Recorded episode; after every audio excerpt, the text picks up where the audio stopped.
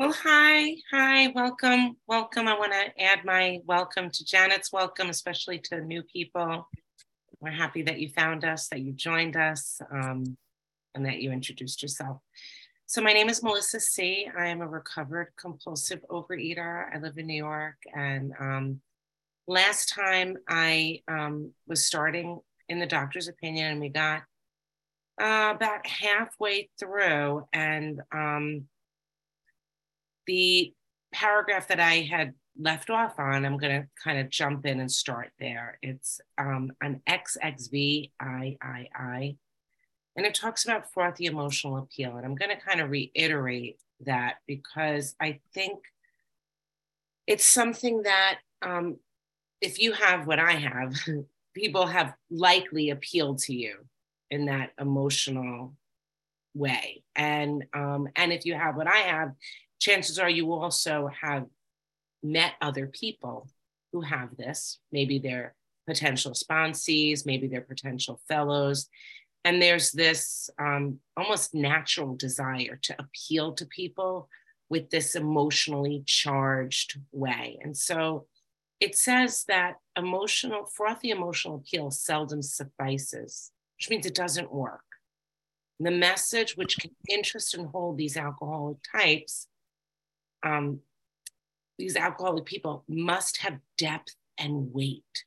And so, what does it mean to have depth and weight when they're talking about? So, I'll give you know I left off the last time with my example of frothy emotional appeal, and I'm gonna I'm gonna repeat it um, for those of you that are new, and also for those that were here to sort of like kind of capture where we had left off. So, um, most of my life, I had people who sat me down and um, would say to me, like, "You're you're a smart girl, you're a pretty girl, you've got so much going for you. You know, look at your husband, look at your whatever, and stop doing what you're doing." right? Like you're hurting yourself. And and so what i would feel in response to that is like i would feel bad I would feel like embarrassed, ashamed, um, sometimes motivated, but that's not that's not a message of depth and weight. It's not enough. And what like for me, one of the most painful experiences was when um, my mother-in-law appealed to me from this way. Like I had a, by the way, I had a doctor who told me that I wasn't going to make it out of my 40s. And he used a like fear tactic. That's an emotion, right? And that didn't work, right? And then I had my mother in law who um, sat me down at my kitchen table in my house. Um, and my kids were babies at the time. And she began to tell me about how it was so painful for her growing up without a mother. That was her experience. Her mother died when she was a little girl.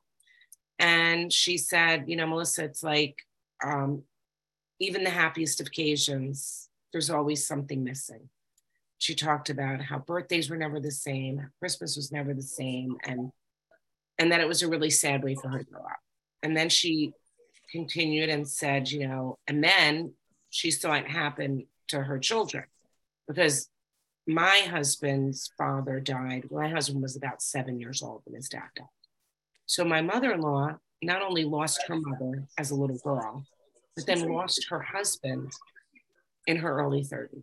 And she was left with two little boys, right? So my mother-in-law started to cry. Talk about frothy emotional appeal. And she's crying and she said, um, I'm looking at you, Melissa, and you're going to do this to my grandchildren. And um, and I felt horrible. Like it, it um, I was embarrassed. I felt humiliated. I felt angry. That was my response. Um, I did not feel um, motivated at that. I felt just so embarrassed that as soon as my mother in law left, I ate and I was mad at her. That was my response. I was like, how dare she? And I didn't answer the phone from her for a bit after that because I was insulted and embarrassed. And um, and now when I look back at it, I think how difficult it must have been for her to sit me down and have that conversation. She did not want to hurt me. She was genuinely concerned for me and my children. And I know my mother in law, I know her really well. And I can almost imagine now today that she ran this by her girlfriend, her really close bestie who lives across the street. And I'm picturing it now, thinking she must have had conversations with her about it and said, like, how could I, how could I speak to Melissa about this? What could I do? Um, and yet, this is frothy emotional appeal, right? It didn't have depth and weight. And what it says in this paragraph, in nearly all cases, their ideals must be grounded in a power greater than themselves if they are to recreate their lives. So it doesn't work when we sit across from other people um, and tell them that they're killing themselves. What actually works for people like us is I can tell you that I was killing myself and I'm not killing myself today. And that's a message that has depth and weight because it comes with a wealth of experience. And if you remember last time when we started in the very beginning, it said that it's the it's the um it's the witnessing our return to health that really gets people interested. So that's why I always share my photos, right? Because that way you can witness my return to health so when I tell you I was killing myself, you understand what I mean, right? Um, and so it also says here that in nearly all cases, their ideals must be grounded in a power greater than themselves if they are to recreate their lives. So, what that tells me is that I'm going to have to have some new ideals, and they're going to have to be ideals that are grounded in something bigger than me that these ideals are not going to be ideals that are grounded in Melissa's way, but in what I believe God's way might be. And that that is a requirement for getting well, that my ideals have to shift so that they become what I believe God would have me be. Those are the ideals, right? And that it also says here that if they are to recreate their lives. Okay, that gives us a lot of information in this doctor's opinion because it doesn't just mean that I'm going to have to recreate my food plan. I'm going to have to re- recreate my diet. It means my life as I know it is going to have to be restructured, reformed.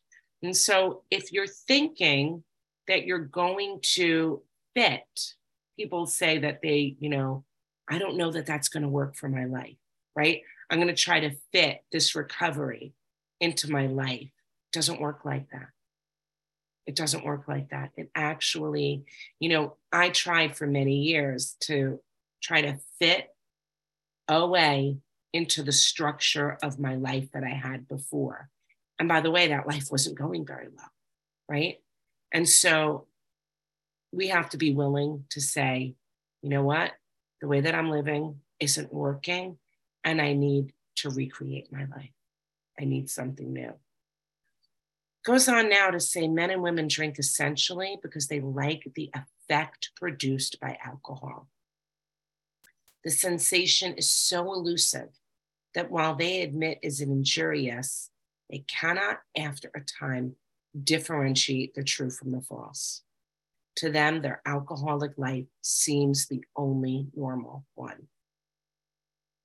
They are restless, irritable, and discontented unless they can again experience the sense of ease and comfort, which comes at once by taking a few drinks.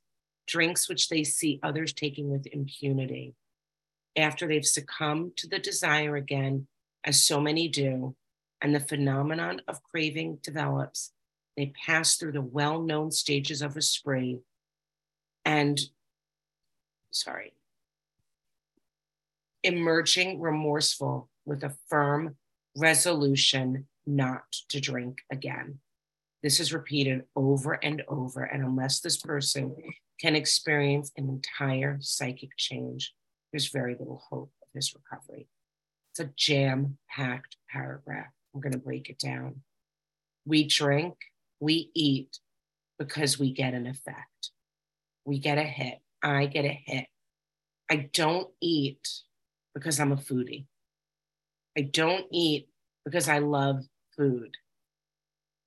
It's not because I like the taste of food. It's not because I like the flavor of food. It's not for the texture and it's not for the presentation. You know, I've seen foodies. I see their beautiful, tiny little plates. Everything's arranged so lovely and neat. That's not the way that I want to eat when I'm in the throes of the food. I don't care what it looks like. Give me the bag. In fact, I'm after the more. I don't want to go, you know, when I'm in the midst of the disease, I don't want to go to fancy, pretty restaurants where they give me like tablespoonfuls of food. I want it heaping over, limitless, family style, right?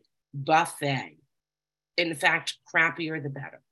Why? Because I get a hit, because I get a buzz off of that food. And what it is with this buzz, um, my experience is that I actually can feel that buzz before I actually eat it, which is, I remember being a kid on my way home in the school bus, knowing what was in the house. And I could already feel something shifting inside me. My head was already changing. I couldn't hear the conversation of my friends on the bus because I knew what was in the refrigerator or I knew it was in the cabinet. I knew my grandmother had been there and she left brownies or whatever it was, right? And that's all that I could focus on. What happens is it seems normal to eat that way. That that I get this hit and I would get it when it's in the shopping cart, right? And sometimes just knowing it's there and what would happen is once I would take a bite of it, the effect that I get from it, it's elusive, which means it escapes me. It's not long lasting. It's it's like I see it like a fog. And when I put my hand to touch it, it dissipates. It's not even there. Right. But I've already taken the bite. And now, since I have this twofold problem, this allergy of the body once I take a bite, I can't dial it back.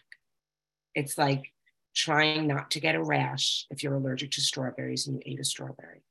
Once I take a bite, I can't dial it down. And what would happen is that I'm off on a spree, right? I'm off on a spree. I am eating, I'm binging, right? And I want to, you know, it says we emerge remorseful. I have never emerged from a binge and said, ah, that hit the spot. Never. I have never, ever gotten the ease and satisfaction that I think I'm going to get. Never. So I would say I'm someone, you know, who has a spot that can't be hit with the food. It's it's like doesn't exist. So what would happen for me is I would have a spray. I would go off on a binge. And as my disease progressed, my binges got longer and they required more food. They lasted longer and they took more to consume. I had to consume more. And then the times that I emerged remorseful became fewer and farther between. They were shorter in duration and they didn't happen very often. So it seemed like, you know, they call this the addiction cycle because what happens is you don't eat and you get this itchy, irritable feeling on the inside. I would say it's like almost like I have a dog, right? I love to explain things by a dog. When my dog is trying to get settled, like walks around and around in circles until he can find the right spot that's what it's like for me when I'm itchy, irritable, and I want to eat. Can't, can't find the spot. I can't find the spot. And then I eat, I eat, and then I'm off on a binge, right? And what happens is they call this the spiral, they call it the cycle. But I actually say it's a spiral because my binges get longer, they require more food. I emerge remorseful, fewer and farther in between. I've had binges that lasted years. I'm telling you, they lasted years. The only way for me that my binging ever stops, this is my truth. Once I'm binging, there's only three ways that my binging comes to a halt. One is I get physically so sick that I can't possibly put another bite in my mouth. Um, and I would pass out. I would just pass out. I, I couldn't actually eat anymore. Two, I run out. There's nothing available to me and I can't get to it.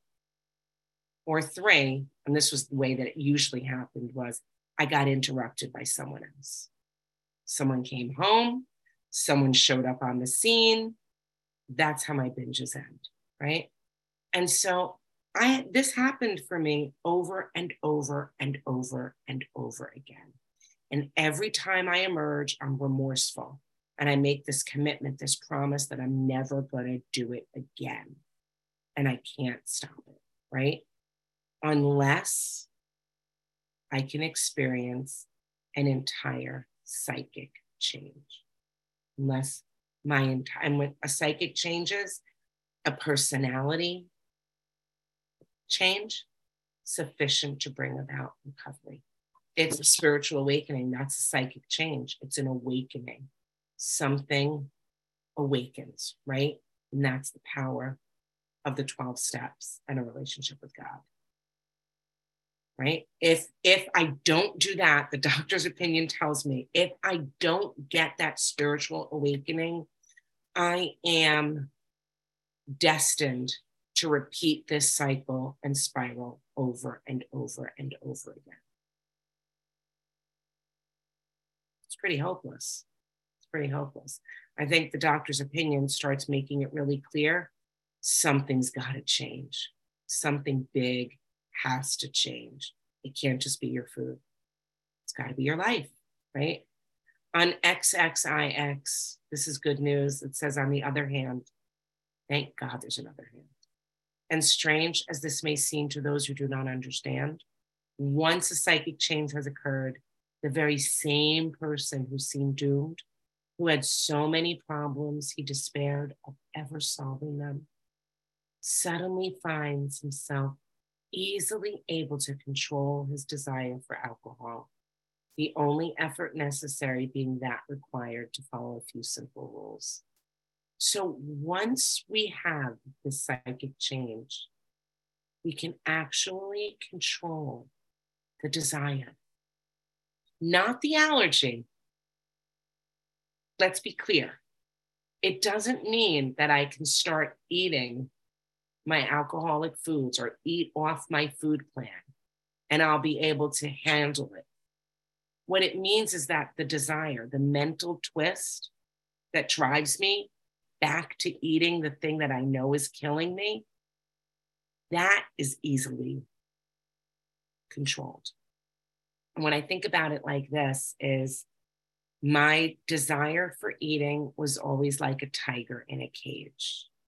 It was strong and powerful, and I just wanted a stronger cage. And there is no cage strong enough for that tiger. Doesn't exist, right?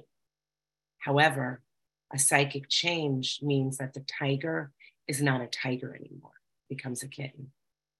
I don't want the things that I once did. And that is not an experience that's unique to me.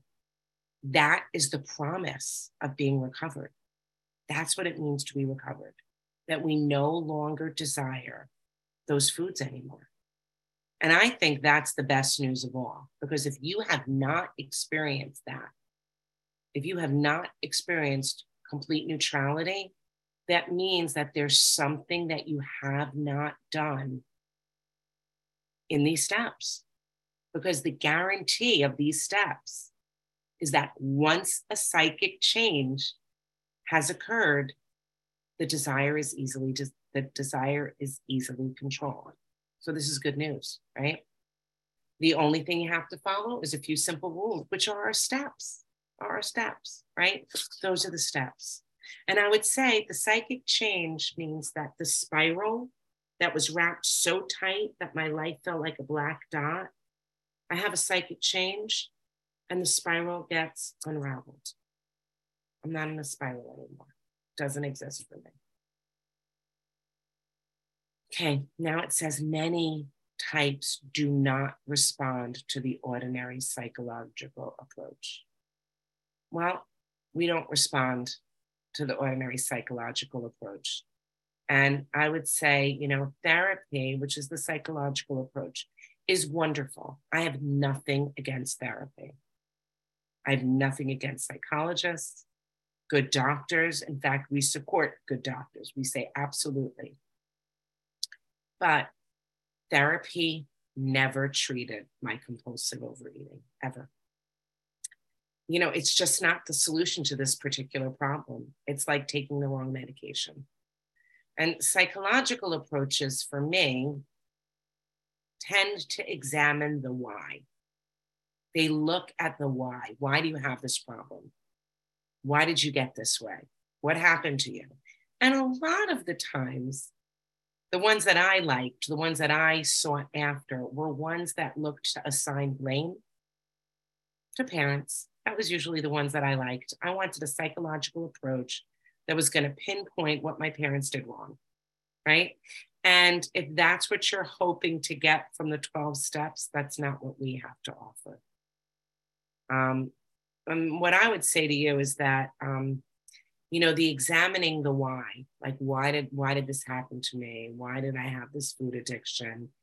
Um, you know, the I think it's a uh, immature question. I think it's a question of someone who doesn't always want to take action. And I think about it like this my kids, when I ask them to do something that they didn't want to do, they always ask me why. And I think like that happened when they were really little. And I would say, you know, you need to go to bed. And they would say, why? Why? And now they don't really want me to sit them down and explain to them well, because everybody needs eight hours of sleep. It's important for growing brains, or right now, they just don't want to go to sleep. And that was the same with me when I asked why. I just don't want to do what's necessary. Why might be interesting. Here's the other thing I found out is that assigning blame, it doesn't solve my problem. Because even if I find out very specifically, right? If I could find out specifically that my parents did something to cause this problem, right? Well, first of all, I know my parents. And if they did, they didn't intend to do any harm. Or maybe you have parents that did intend to do harm. And maybe that's it as well.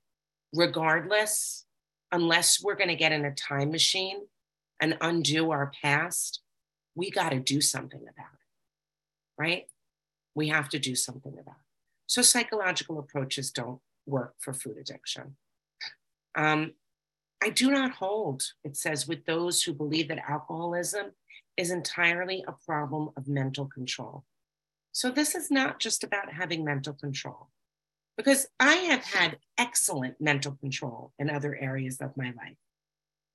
But the phenomenon of craving, it says, becomes paramount to all other interests. So that whatever important appointments, whatever important work I have to do, it doesn't get met. And it's not that I eat to escape some other problem in my life, but I am eating because I cannot overcome a craving that's beyond my mental control. So when it says like paramount, when you have this thing that becomes paramount, I would say my craving becomes the God.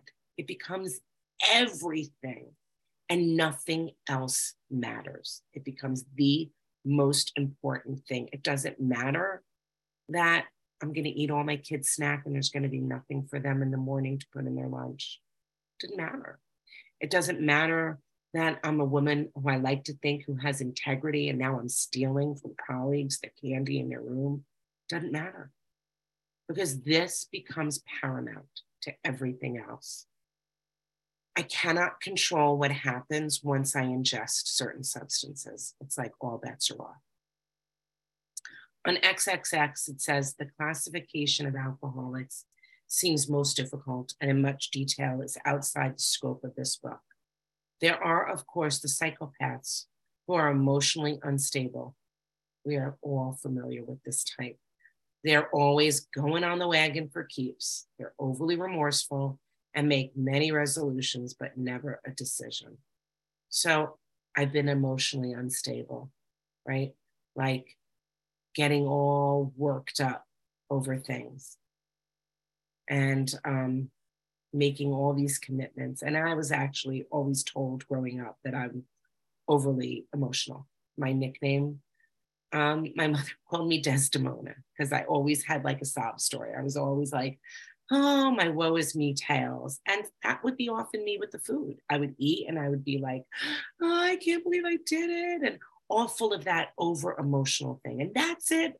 I'm never doing it again. I'm going to lose this weight keep it off. Going on the wagon for keeps, right? Overly remorseful. And I make resolutions, but never a decision. And I would say, what's the difference between a resolution and a decision? A resolution is a promise with no plan nothing behind it, no real plan in motion, just an empty promise. But a decision is a decision to go through with the work. It's very different from a, resol- from a resolution. And then there's the type of man who's unwilling to admit cannot take a drink. He plans various ways of drinking. He changes his brand or his environment. So that was me. And I would say changing my brand or my environment would be changing my diet. Now I'm on Atkins. That's it. I'm never eating another carb the rest of my life. Now I'm going organic. I'll never eat anything that's ever processed again. Now I'm going vegan. If it ever, you know, had a face, I'm not eating it. If it, you know, I mean, I was always going on some other thing. And I loved the ones that told me I could eat this particular food as much as I want right? I loved that idea because I'm a I'm a I'm a quantity volume eater. That's what I wanted.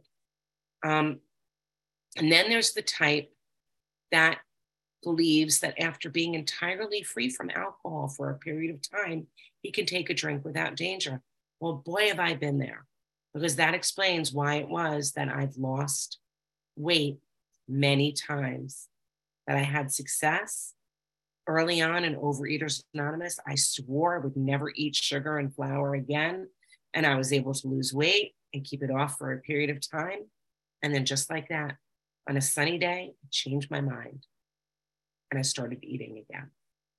And then there's the manic depressive type who is perhaps the least understood by his friends. And a whole chapter could be written about that person. So it's like up and down and up and down and up and down.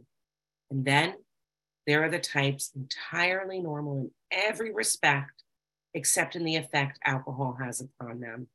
They're often able, intelligent, friendly people. And I think that little paragraph was put in there for those of us who don't want to think that we're like the other kind, right? I want to think like I'm able, intelligent, and friendly. And guess what? Sometimes I am. I would think that I'm actually all of those types. It just depends on the day. I can fall into any one of those characters. But here's the thing all these and many others have one symptom in common. We cannot start drinking without developing the phenomenon of craving. This phenomenon, as we have suggested, may be the manifestation of an allergy, which differentiates these people and sets them apart as a distinct entity. It has never been, by any treatment with which we are familiar, permanently eradicated. The only relief we have to suggest is entire abstinence. And so, this is where I always kind of do this illustration about what it means to be different, distinct, right? We've got one thing in common. And I would say distinct, recognizably different in nature from something else of a similar type. Physically separate, so clearly apparent as to be unmistakable, definite. So I'm, I say I'm a distinct entity because that's what the doctor's opinion tells me. And what I illustrate for people is that I take a piece of paper and I fold it in half. Right? And here's this piece of paper. And there's the crease in the paper, right? It's there. I can't undo the crease. I am distinct. Means, yes, I have this allergy of the body, but I'm also someone, as the doctor's opinion tells me, I'm someone who can appear normal but be hopeless. I'm someone who can not apply psychological methods. I'm someone with whom all other methods have failed. I'm a person who needs to recreate their life. I'm someone who must have a spiritual awakening. I'm someone who cannot differentiate the true from the false. I've got a lot of characteristics that make me separate and distinct. I have to have ideals that are grounded in something greater than me right? And see that crease? It can never be eradicated. This crease is permanent, can't be undone. So, my success in living happy, productive life requires that I spend my life living on this side of the page. I can love people that are here, my family, right? They can eat with impunity which means they can take a bite without any of the punishing effects. They can do all sorts of things. And I can love them, but I can't live on this side of the page with them. Means I can't live according to their to their code. I got to live according to this code. And my problem has been, and I see many people's problems have been that sometimes I feel so healthy and so well here that I think I ought to be able to hang out here. And that's what gets me in trouble. Right. But the good news is, I'm looking at the numbers here today. There's 139 other folks on this meeting. And if you're like me, we're not alone. We can live on this side of the page together. And we can help people live on this side of the page peacefully and well. Right. So, what's the solution then? Right? if I've got to live on this side of the page, how am I going to live? How am I actually going to do it? Well, on XXXI, it says, What is the solution? Perhaps I can best answer this by relating one of my experiences, right? I know I can't stop once I start, and I can't stop myself from starting again. I know I need a psychic change, and I know I can't give myself the needed change. So, what do I do then? And the doctor's opinion now is going to give two examples of doomed people who have experienced miracles of healing. Because what am I going to do? I'm going to chase down a miracle with everything I got home. Step one tells me that nothing but an act of providence, nothing but a miraculous intervention is going to help me. And so if I know that, all of the actions I take are going to be in order to cultivate the miraculous in my life. It's going to be all about having a miracle, a miracle of healing. So this guy, right, the first one, um, and the reason that they're going to give us two examples, it's to pique our curiosity, to get us excited about the possibility of a miracle which is also why we share our own miraculous healings, which is why, you know, when when we share on meetings, we tell what it was like, what happened to us, and what it's like today. And the purpose is to get people excited about the prospect of a miracle.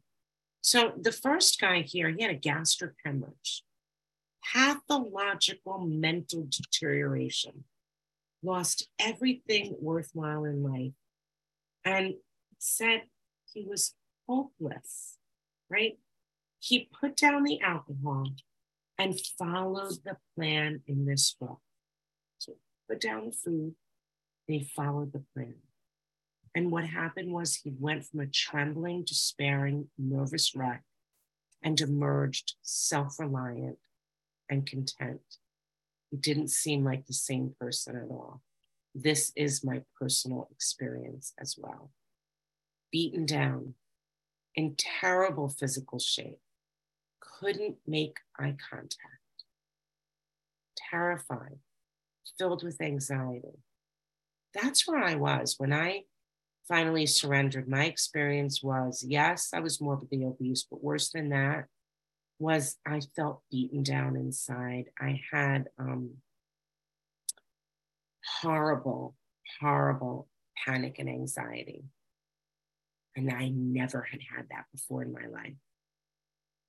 All of a sudden, the food could not shut the anxiety down. I kept trying to eat to kind of get back to zero. And I couldn't get to zero. I couldn't consume enough food to get me that sensation, that elusive sensation. And that for me, my last binge, I ate till my mouth bled. And I was having tunnel vision. I was driving and I felt like um, I thought, I think I'm dying because um, my heart was pounding and I everything was like getting like tunnel vision and I'm driving and I thought, holy smokes, I'm gonna have a stroke. I I'm, I think I'm dying. And this other frightening thought that came into my head was, I think I'm supposed to care. And that was terrifying. Um, I don't live that way today, right? That's the good news. I don't live that way today. The next one discussed made his own diagnosis and determined he was hopeless. And by the way, this is actually a prerequisite for recovery. You actually have to say, I'm hopeless. I feel like I'm hopeless. I feel like I got nothing left. He was determined to die, but was rescued. He was desperate. And I love this. He was the recipient of a search and rescue mission which is what we like to say, that we are all, those of us who get well, have received a search and rescue mission, that we believe that God launched a search and rescue mission and that we were saved.